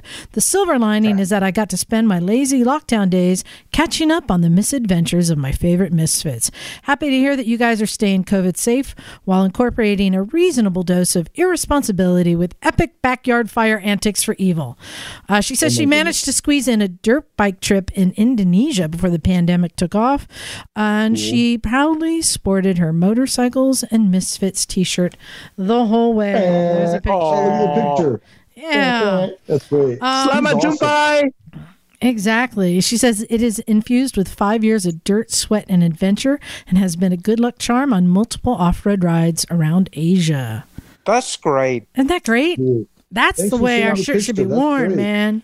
Heck yeah. Unlike like a boss. Nak, who uses it for a diaper. I haven't figured that one out yet. Super absorbent, is it, Nak? I would say so. Time will And tell. All right, got time for one more, and this one is from Adam Jones, and uh, Hey, uh, this one, uh, this one cracks me up. Um, good day, gang. Good day, Adam. What is Hope you're doing well and great work on keeping the show on the road. I have a question reason my Blimey. charging system. I have a 2010 Vulcan 900cc. Have heard Miss Emma talking in the past how a crook battery can bugger up other parts of your charging system. Is the Vulcan one of these bikes? I've had three or four occasions where I've had to jumpstart it from my car. Question. I attempted to remove the battery from said bike of the weekend. It took a bit because the battery looked like it was pregnant. Crikey, what would cause this? I'm in the process of getting another. Here's a pic for your reference. Thanks for an entertaining show. Keeping up the great work. Jonesy from Mildura, Victoria, Hey. Australia. Josie. Well, if, well, if you find your battery's pregnant, you got to keep it away from the wallabies. So, no, can you you got to lance so it like can a see? boil. Can you? Can you? Can I see that picture? Let's see if I can show you. Uh, can you see? Oh my god. That battery is on swole patrol. Yeah. It- um, So, what happened to the battery? So what happened to the battery? And it's it's a not uncommon problem with sealed for life batteries. Okay. Um, his bike is overcharging. Your bike is overcharging, Adam. And it's quite a common problem with Kawasaki's. So what you need to do is number one, you need a new battery. hmm Um, motor battery isn't a bad battery. You know where I'm at with my Yuasas. It's to me, it's Yuasa or nothing. I think you're going to be into a regulator rectifier as well. So what you need to do, put your new battery on there, get a good quality voltmeter. Get the battery up to operating temperature, that's the key, and then put the voltmeter on and rev the bike. And the voltmeter should go up to about 14 volts, maybe 14 and a half, and stop. I have a horrible suspicion yours is going to go up to 14 and a half, 15, 16, 17. And if it does, you need a new regulator rectifier. Um, but yeah, everything everything distills down. Generally, you know, good rectifiers don't just go bad. I think it's been trying to work a, a very cooked battery for a long time, which is why it's probably given up the ghost. So, um, sorry, Adam. I think you're going to be into a bit of money with this one. Nak, what you got? Yeah, did he mention that he was charging it with his car? And I was wondering if he had his car on while he was charging the bike. Um, I was wondering if that might have been an issue too, or No, I think he. I think he said just he just had to jump it. He just had to Yeah. jump it Okay. off his car. Um, okay, you know, and it's which came first, the chicken or the egg? I mean, Yeah, you know, sure. did the battery get knackered and take out the regulator rectifier, or did the reg rec go out and take out the battery? It's it's one or the other. But if you know, the, hey, the charging system may be fine with a one with a decent battery in it. I don't think it will be. I think he's going to have to put a regulator rectifier on that bike. So, I'm going to Um, offer an alternative to this. Yes. Um, add lots more lights. Ooh, that's one. Just like just it. use up all that extra energy.